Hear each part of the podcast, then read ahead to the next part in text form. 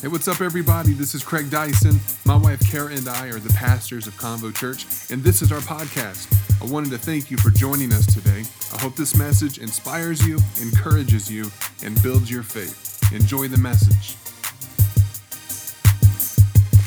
All right, now we uh, want to introduce uh, Pastor Doug Lasit, who's going to be preaching this morning, and give you just a just a little bit of context.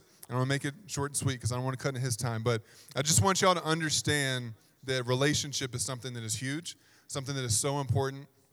And it's one thing to have people that are uh, in your life that maybe you look to as role models and mentors and examples. It's another thing to have close relationship with people that are also that. We've Kara and I have known Pastor Doug and Donna for I really don't know. It's definitely over 20 years. And not to like date anything, but like both of us remember that I think the first time we saw uh, Doug and Donna was when they came to our youth camps. And I say ours, she grew up on the West Coast, I grew up on the East Coast, and I think it actually might have even been the same summer that you did our youth camp at Myrtle Beach and also did a youth camp where she was the exact same year. Come on, Oregon Coast.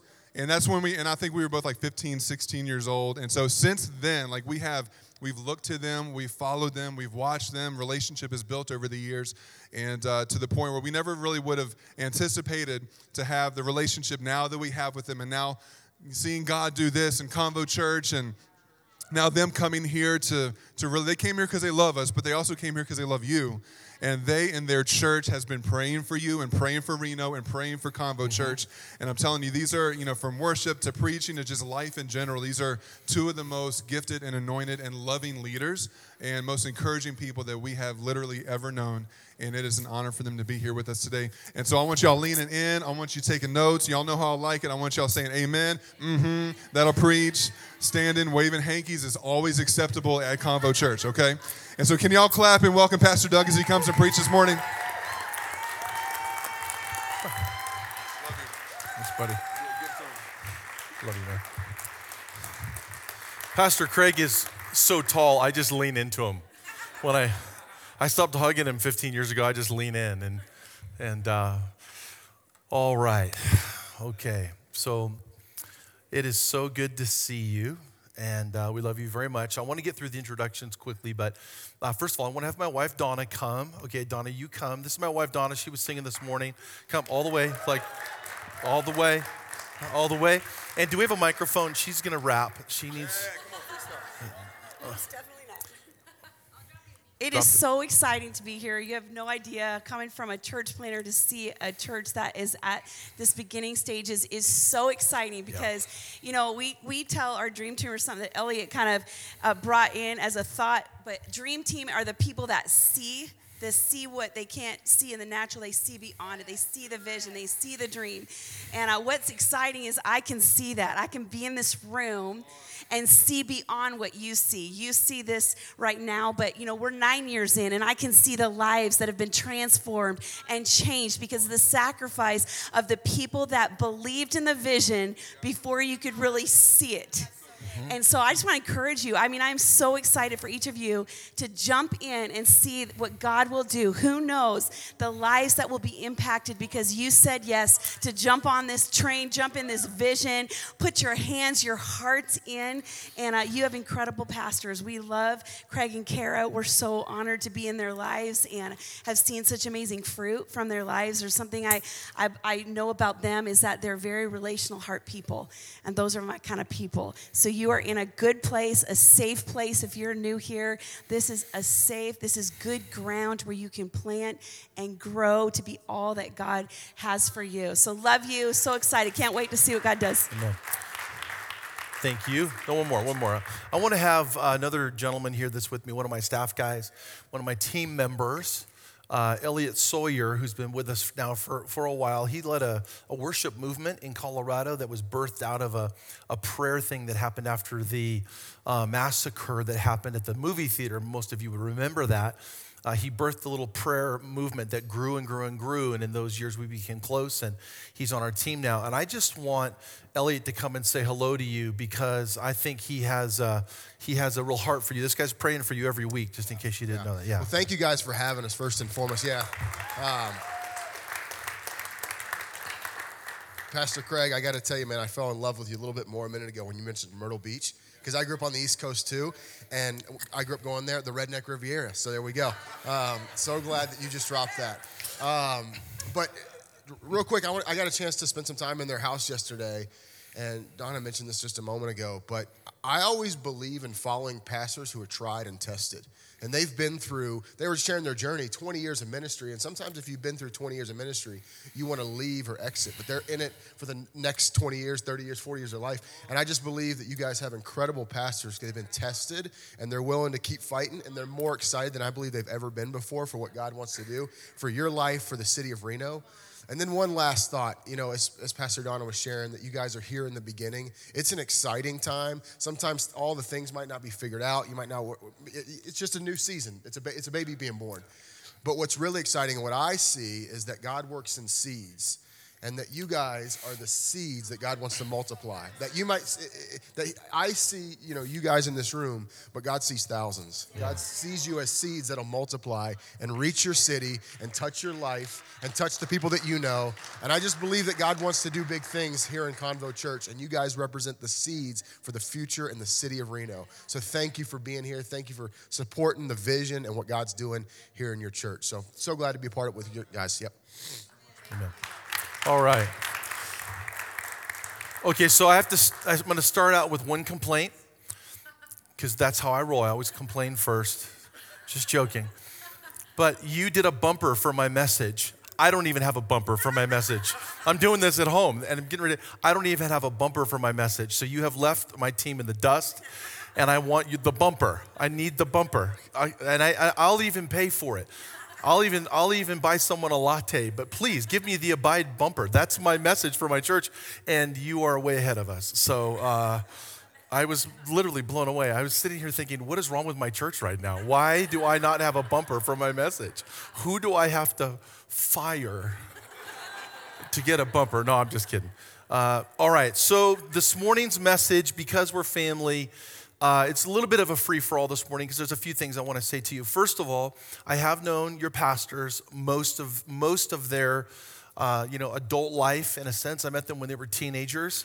And yes, in the same summer, I preached at her youth camp on one coast and I preached at his camp on the other coast. And the Holy Spirit was moving. Amen. The Holy Spirit, there was a prophetic, I didn't, didn't know that. I don't even know if I believe that, but let's go with it. It was a prophetic um, thing that happened there. I've known them through every season of their life. Uh, I've known them at each transition of their life. My wife and I have been involved with probably every ministry transition that they have made uh, since they got married. And so I, you know, I, I appreciate it, and I, I, love it when they call us pastors and all that kind of stuff. But I got to tell you, if I could say one thing to you this morning about your pastors, because because you have to understand, and I think some of you will get this: the longer, the longer that you go, the longer you live, the more church experiences that you have, right? The more there is one issue that I think, for me personally, means more than almost anything else. And I'm going to say this about your pastors, and that is that you can trust them. You can trust them. I want you to know that through every season, they've responded. Um, they have had great victories. They've also been through wildernesses. They've been tested. They've been tried. And through all of it, they have kept their attitude and their spirit the way that it should be if you're, if you're a leader, you're anyone, but I mean, as a pastor, I've watched them do this for many years, and you can trust this couple. You can trust them. They're not going to lie to you. They're not going to cheat you. They're not here for themselves. And no one who church, church plants is it just doesn't work that way. You know, hey, I got a great idea. Let's not get a real job, quote unquote.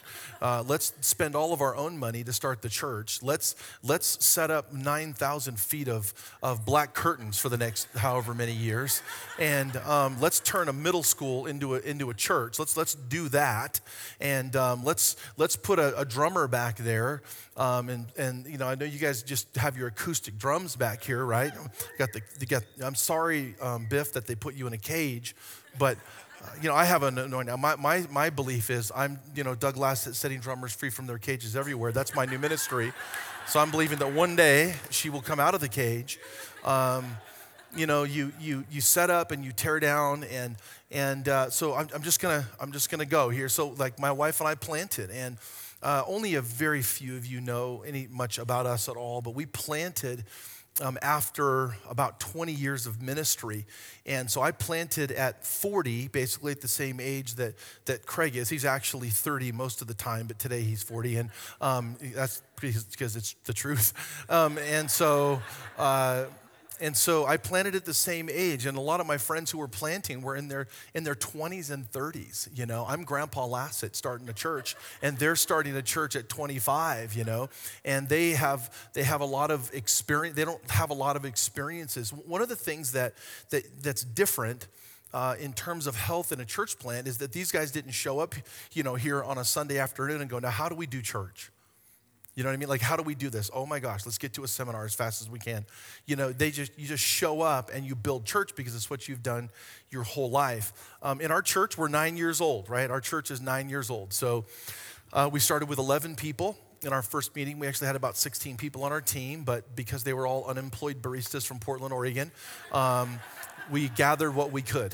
And uh, first meeting had 11 we had no people, but we had amazing coffee, which is a God, it is a God thing depending on your perspective on life. Uh, we had 11 people. Um, we filled up our living room. We went to a hotel.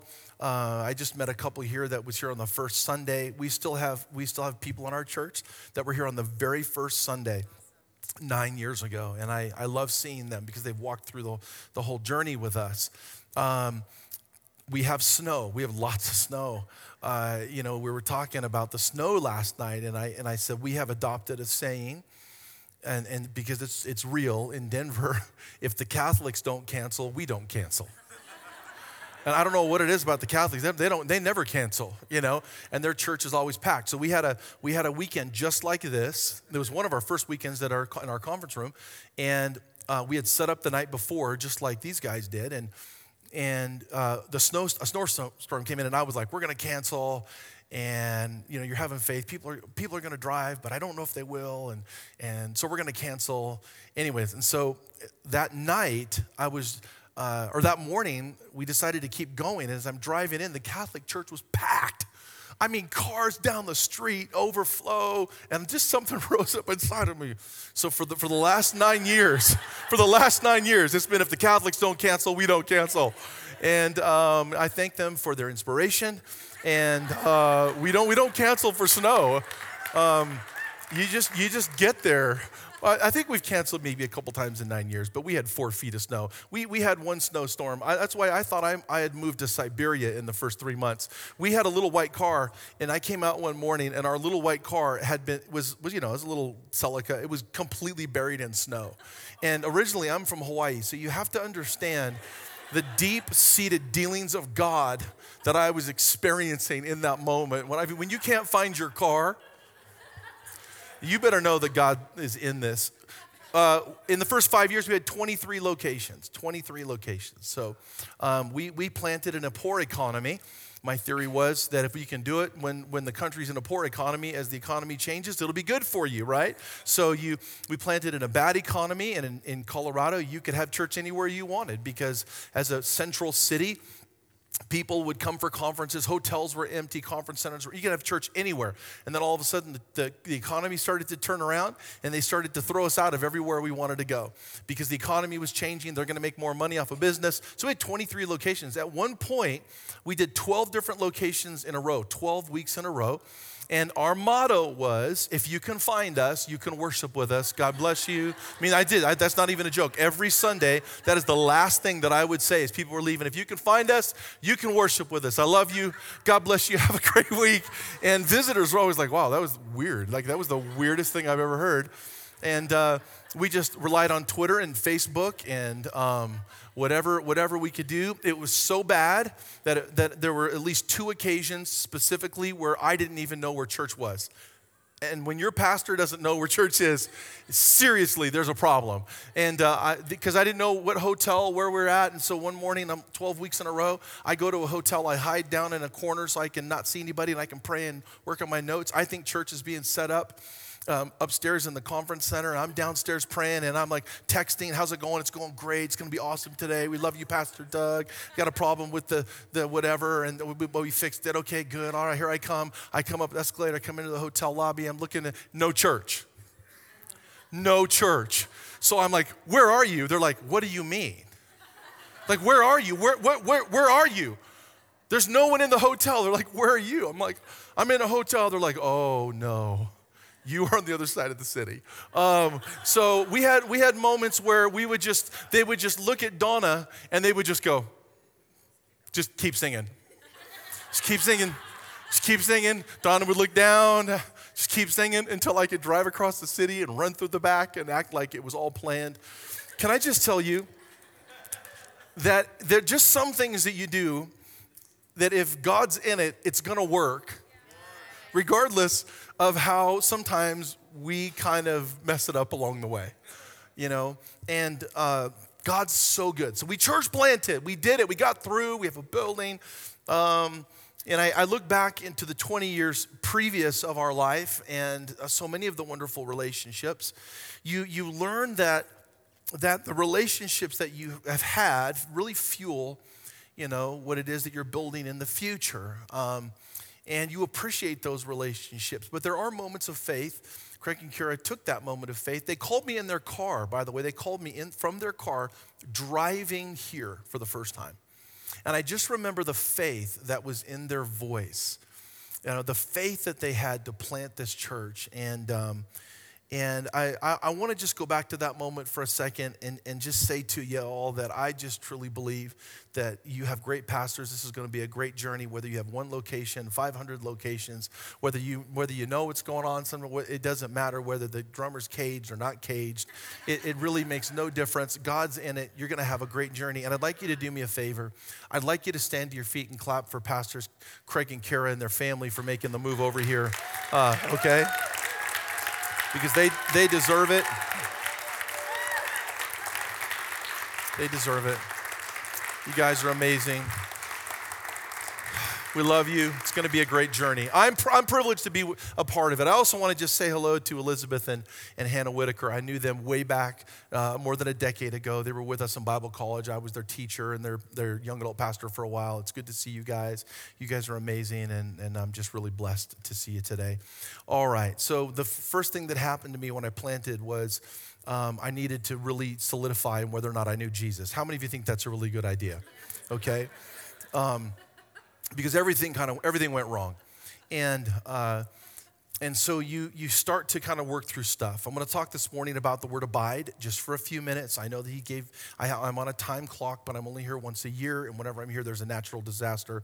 So i'm just going to take a little extra time. The last time i was here by the way there was like a hurricane and we were outside having a, a meeting a church service outside in a hurricane. And i knew there was a problem when literally entire picnic like meals were flying through the air. And I got to tell Pastor Craig, you were so bold. You stood up there like there was nothing wrong. And uh, that's when I knew everything was going to go well. Um, so as you're, as you're going as you're going through life, you, you, plant your church. This is a church plant context. Great job. You've been here a few months. I love it.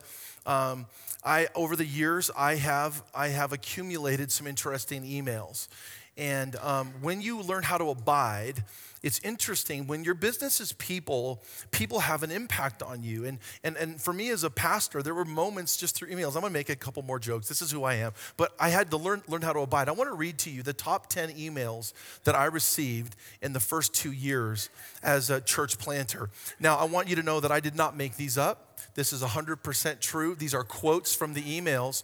And if any of these are, you know, and, and I sh- probably shouldn't read them, but but because if it's if like some if some of you are this person this might be a god thing this might be a god moment for you to not send this email uh, to your pastors but i'm going to read them to you and i'm to talk about what it was like for us to hang on and to abide okay so top 10 emails uh, number one pastor just following up on our conversation from sunday for prayer um, and if you could please continue to pray for us because we're still looking for a good church to go to. Thank you so much.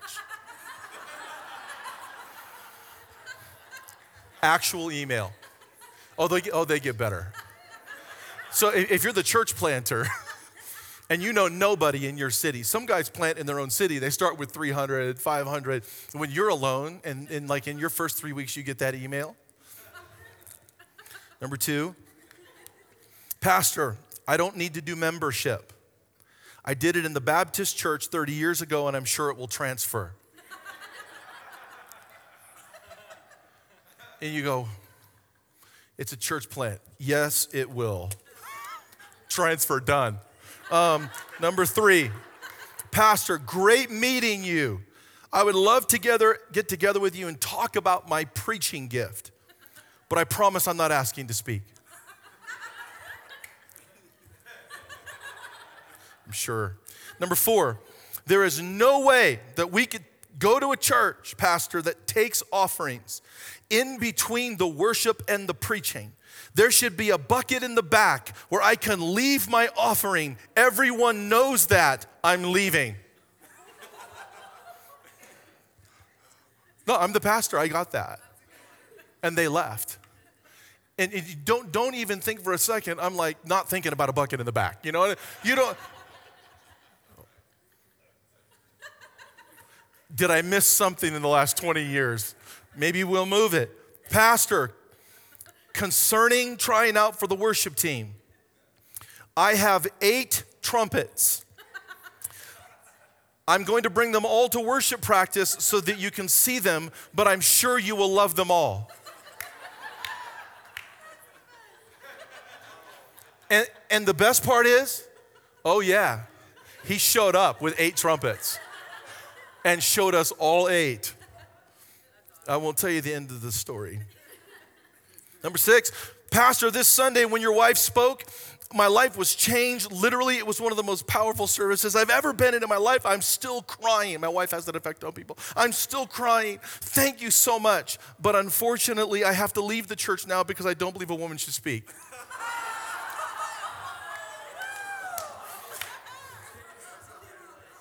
and she left. You, you, you have to understand if you don't know that you're in God's will, it's like I'm I am done. Pastor, here's one of my favorites. Now you're gonna love this one. This one was painful, but but but I got this. Pastor, hey, every Sunday after church, we've started listening to Stephen Furtick. I have a great message you should hear.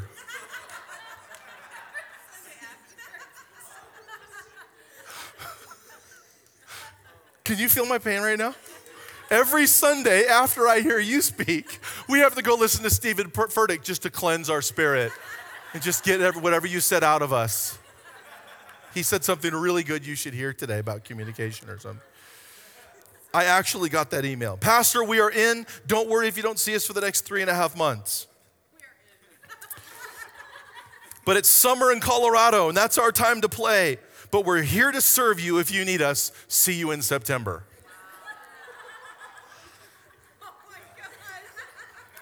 Actual email. Pastor, we won't be back.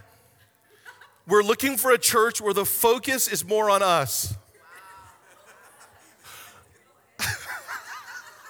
And I still don't know what that means. And here, here's, here's, here's my favorite. Because our church, our church is located in a, just an interesting spot. We're in a giant complex. With, we're in one building surrounded by other buildings. So on the left, on my left, we have the largest strip club in all of Colorado. We share their parking lot we share a park. Next to them, we have one of the hottest, new, hippest dispensaries in all of Colorado. On this side behind us, we have a hospital. On this side over here is ESPN. And on this side over here is the FBI. And right in the middle is our church. It seems New Testament to me. I don't know, but I got this. I got this email one day. Pastor, your church is located too close to a lot of sinful activity. We're going to be looking for a church in an area that does not have sin.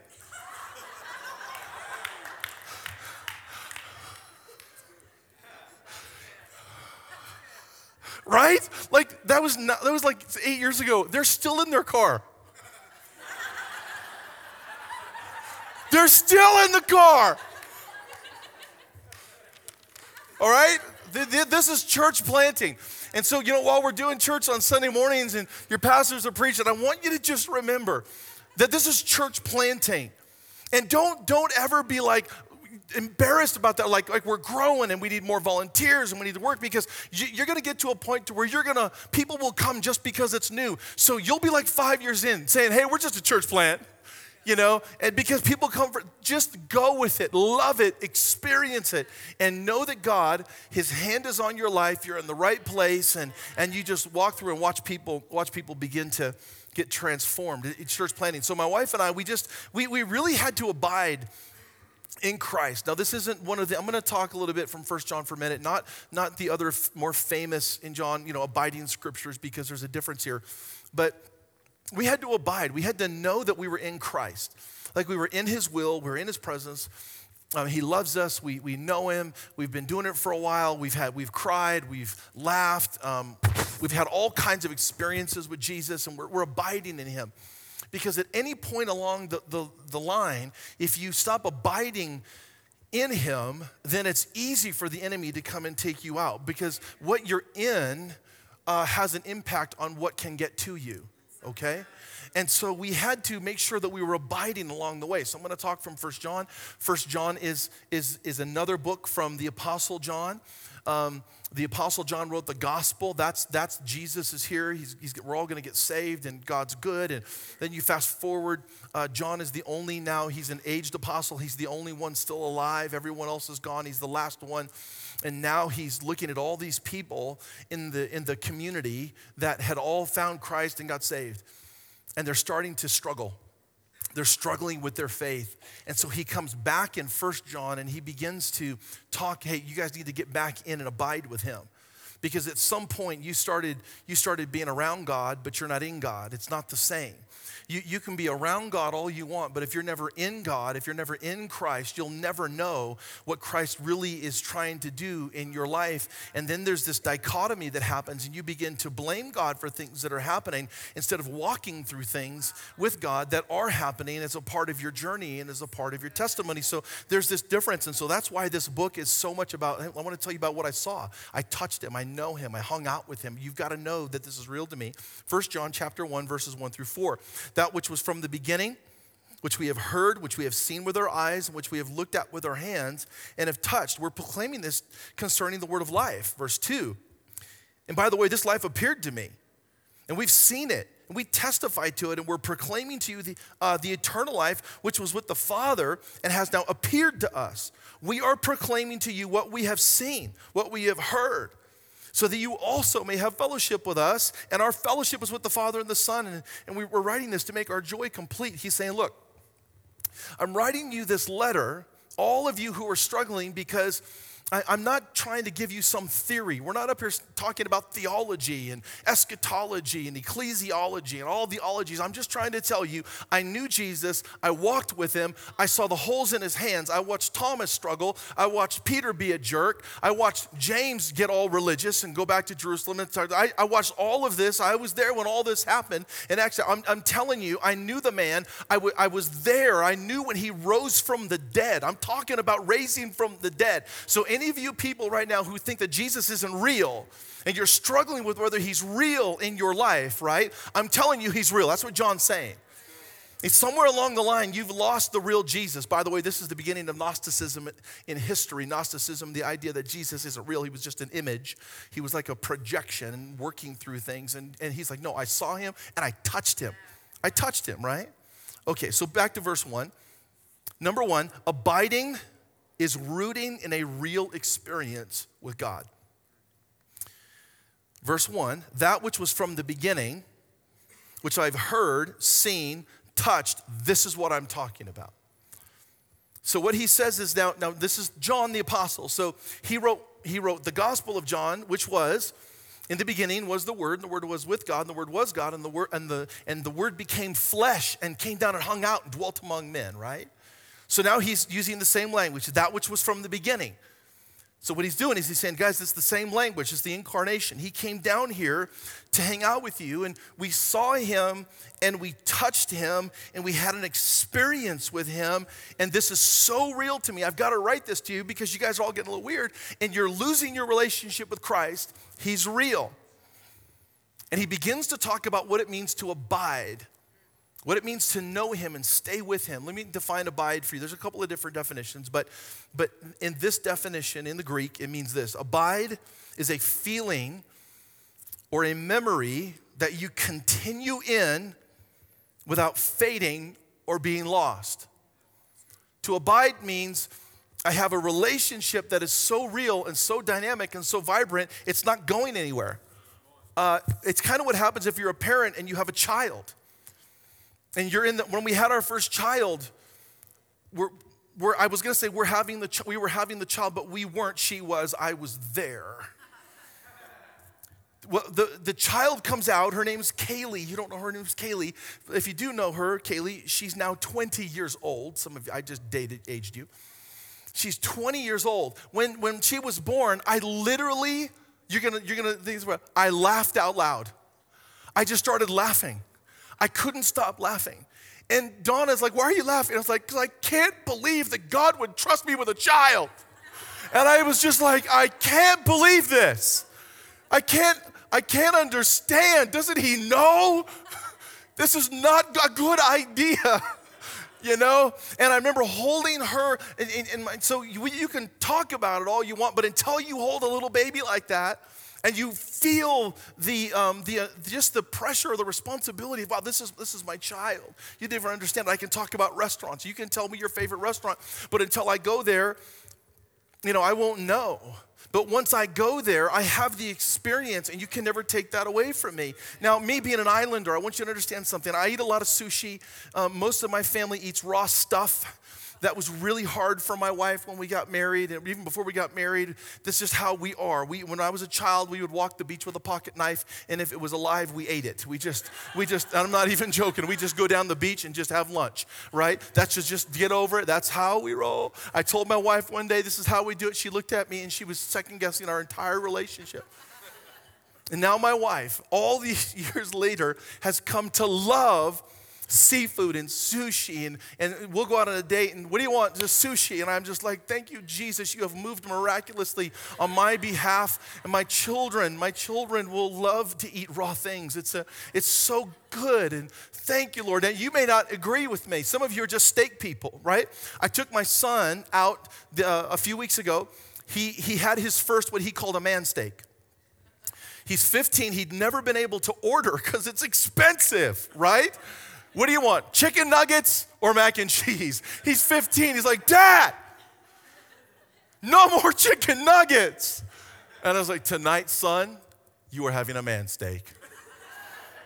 He ordered a 16 ounce bone in ribeye and they put it in front of him. Literally, my son, he took a gasp of air because he's a 15 year old boy. Meat equals the Lord. And he just stared at it and wouldn't even take a bite. I said, try it. He's like, I don't want to. I just, and he, and he stared at it. And then he took a bite, and then that was all we heard from him for the rest of the meal. And for like two weeks, we got home. He kept telling everybody, I had my first man steak the other night. I had my first man steak the other night. Every guy on our staff, hey, I had my first man steak the other night. You know, it was like, and, and all my staff guys are like, hey, go, man. Yeah, I'm my first man. But until you have it, you don't, you don't understand it. I, I took my family to the Grand Canyon, and we sat on the side of the cliff at sunset. It's a very scary experience, but there's a thousand people doing it. I guess that makes it okay. And everyone there is doing the same thing. They're all Googling how many people fall off the Grand Canyon every year, right? Yeah, it's like seven or eight people, like every six months, people fall. And but it's not like you get up. It's not like you move. You go, oh, and you wiggle your toes. You know, it's kind of like I can tell you that it's 22 miles long. I can tell you that it's a mile deep. I can tell you that it's 10 miles wide. But until you sit at sunset for 45 minutes on the Grand Canyon, one of the great, um, the great uh, places on the entire planet, and you watch the sunset on the Grand Canyon with thousands of other people. It's the most, it's one of the most beautiful things I've ever seen. If you were to come up to me and say, Hey, Pastor Doug, hey, um, should I go to the Grand Canyon? I would say, Please go to the Grand Canyon once. Put it on your bucket list. Get there 45 minutes before the sun goes down. You will love it. You will never uh, experience anything like it. You will never forget it. Can I ask you a question? Why is it that Christians can't talk about their faith like that? Because they've never had an experience that they live in that is not going to fade. They've, they've never been inside of something. They've walked with him, touched him, cried with him. They, they've been through hell and high water with Jesus. They've had the worst day and the bad day. They've never had experiences like that in their whole life. So when someone goes, What's it like to be a Christian? We go, Well, I don't like Christians, but I go to church. And I love all these new lines that people have. I don't like Christians, but I, but, but I go to church. You can't go to church and not like Christians. We're all there for Christ. Christians. so somebody hurt you, somebody said something to you, some pastor was mean to you. Right? So we just start throwing stuff. This is what Christians do when they don't have experiences with Christ that they abide in that are so powerful and so transformative that every time they get bumped, they blame it on somebody else and they start painting a bad picture about what church is like or somebody else. I'm telling you that when you get past the being around Him and be, you go to being in Him, everything changes. You will never see life the same way again. You will never see your family, your church, your pastors, your worship. Listen to me. We loved church planting, but it was like the most horrible moments sometimes. We, we came in and we're having worship. My wife, if you don't know, my wife's known for worship. Like she's worshiped a lot, all over the world. all over the world. Everybody knows about worship. We went from like thousands of people worshiping, just like, ah, you know, weep oh, we get in our minivan with our goldfish. I only say that to you because it was so sad because I didn't know that you're not supposed to take a goldfish from sea level. I won't tell you, but it was it was not good. It was not a Nemo died a horrible death of altitude, and uh, we we go We've, we don't have any money. We quit a perfectly good job. We have a reputation. We gave up conferences and, and we know. We're going over the top of the Rocky Mountains and over the top, and then our goldfish dies.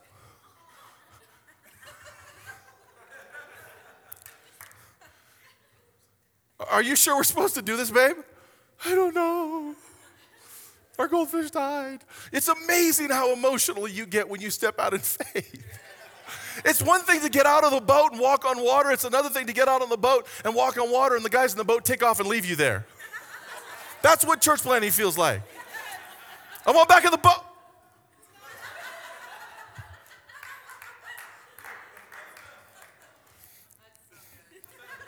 We're, we're, and then we have worship.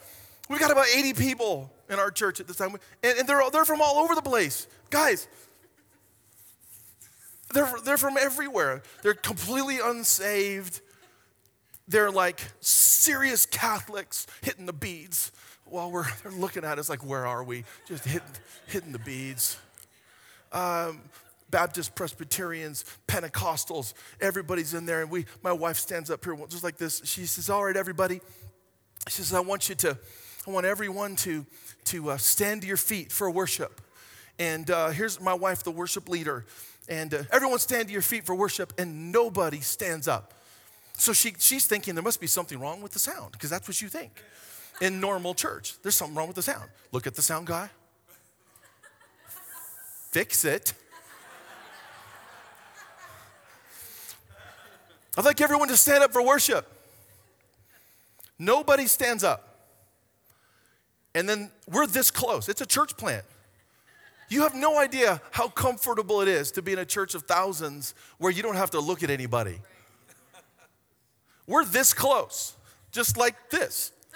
And a wife looks at the husband and goes, I'm not gonna stand up. Are you gonna stand up? He goes, Heck no.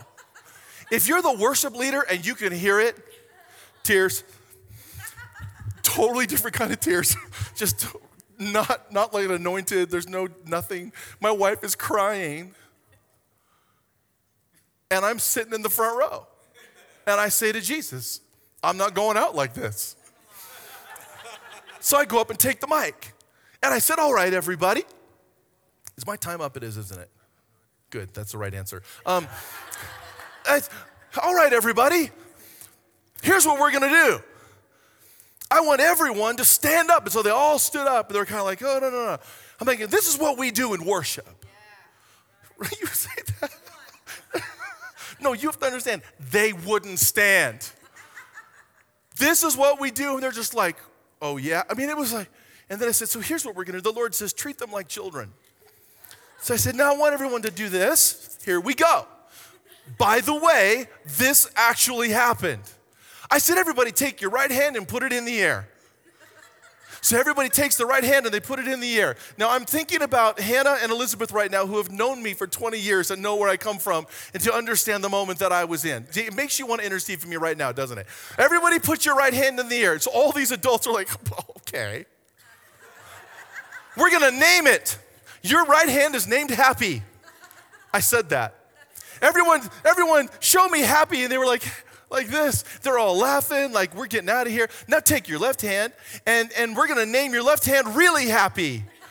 And so now, now you're happy and really happy. You've never met before, so they're going to meet together right now. I said on count of three, I want everyone to go. Now do this with me, just because I'm yeah. Everyone, one, two, three. I said no. I said look, they're kind of happy, but now we're going to do it again. Here we go, one, two, three, like this. I said go like this, like this. And I turned to Donna, and I was like, play, play, play the music right now, play, play. I did. Ask her. I was like, play right now. They're clapping their hands. And I was just like,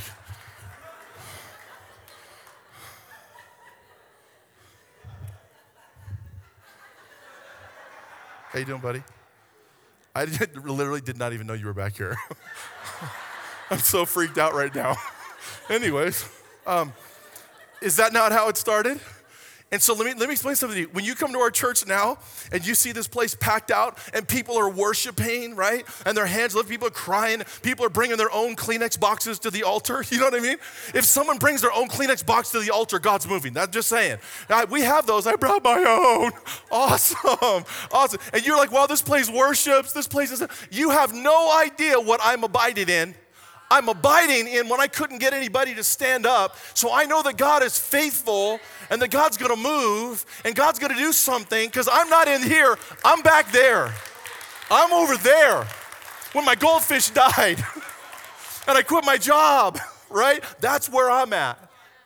So this is this is what it means. It's like we don't we don't see this because Christians don't have this, this thing in them sometimes because they're not abiding in something that was so transformative that they can never leave it. And so he, he says this He says, guys, he says, that which was from the beginning, you remember my other book?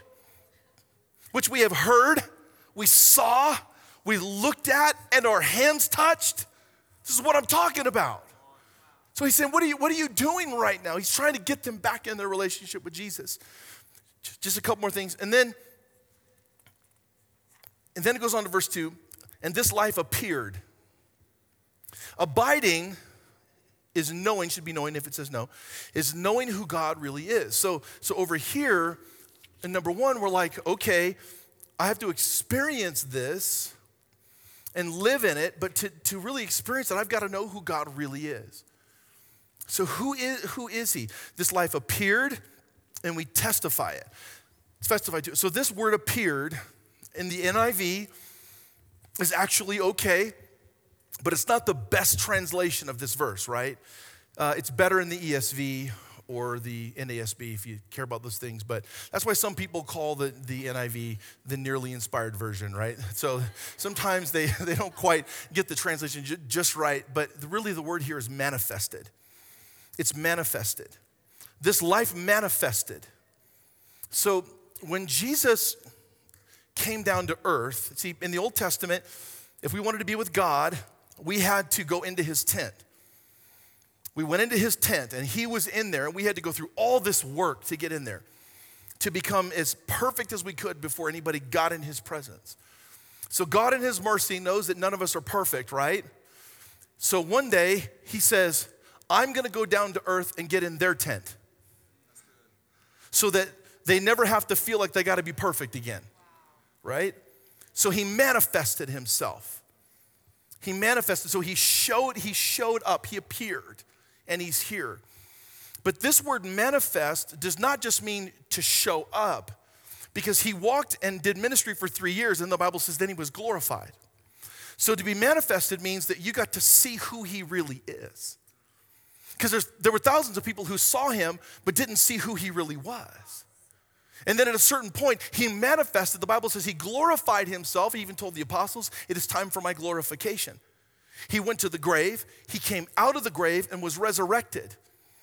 And all of a sudden, now people who were around him because he had appeared were now relating to him in the book of Acts in his glorification.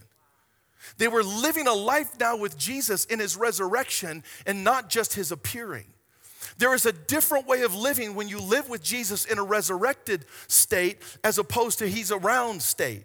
Maybe he is, maybe he isn't, but when he comes out of the grave and hangs out with you, Acts chapter 1 for 40 days, he just hangs out with you with holes in his hands, holes in his sides, completely resurrected. There's no more drama, there's no more questions. It's like it's like it's resurrected. Living life with Jesus in a resurrected way it's like every promise is gonna come true. Everything is gonna come to pass. We're gonna walk through this thing. We're gonna see miracles. It doesn't matter what comes my way, I'm gonna believe. I'm gonna be strong. I'm not gonna give up. I'm gonna walk through it. I don't care if it's if it's the worship that kind of goes wanky on a for a few weeks for us, or if it's the fact that our no tithe came in, you know, no tithe came in.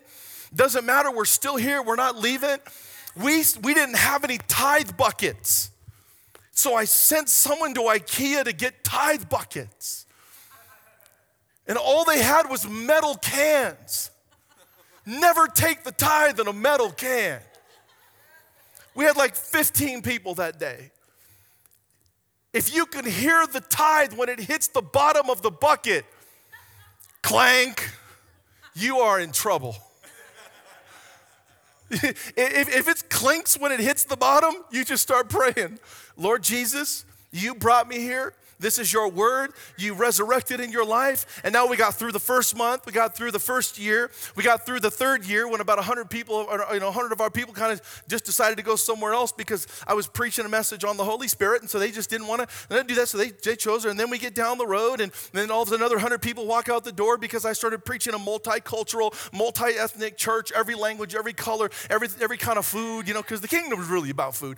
And, and all of a sudden people start, and all of us, no, we're going to get through this. No, we're going to get through that. No, we're going to make it through this. And all of a sudden, if you say to me, if you were to say to my wife and I, hey, do you regret church planting? We had a pastor one time come up to us and be like, do you regret it?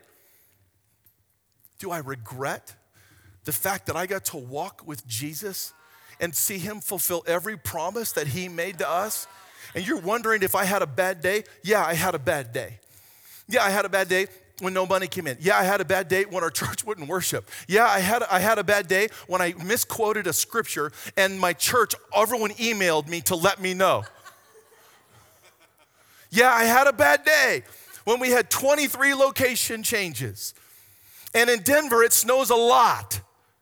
We had like like three months, two months in a row where we had to leave at 4:30 in the morning with shovels to dig out the trailers so that we could get in the trailer, get to a hotel somewhere. Yeah, was it hard? Yeah, but are you asking me if, if I if I regret church planting? Because in the middle of, of, of all of these people filling this auditorium right now, they're they're all here because they are having a transformative experience. Listen, based on this is incredible, based on a resurrection and not just a church experience.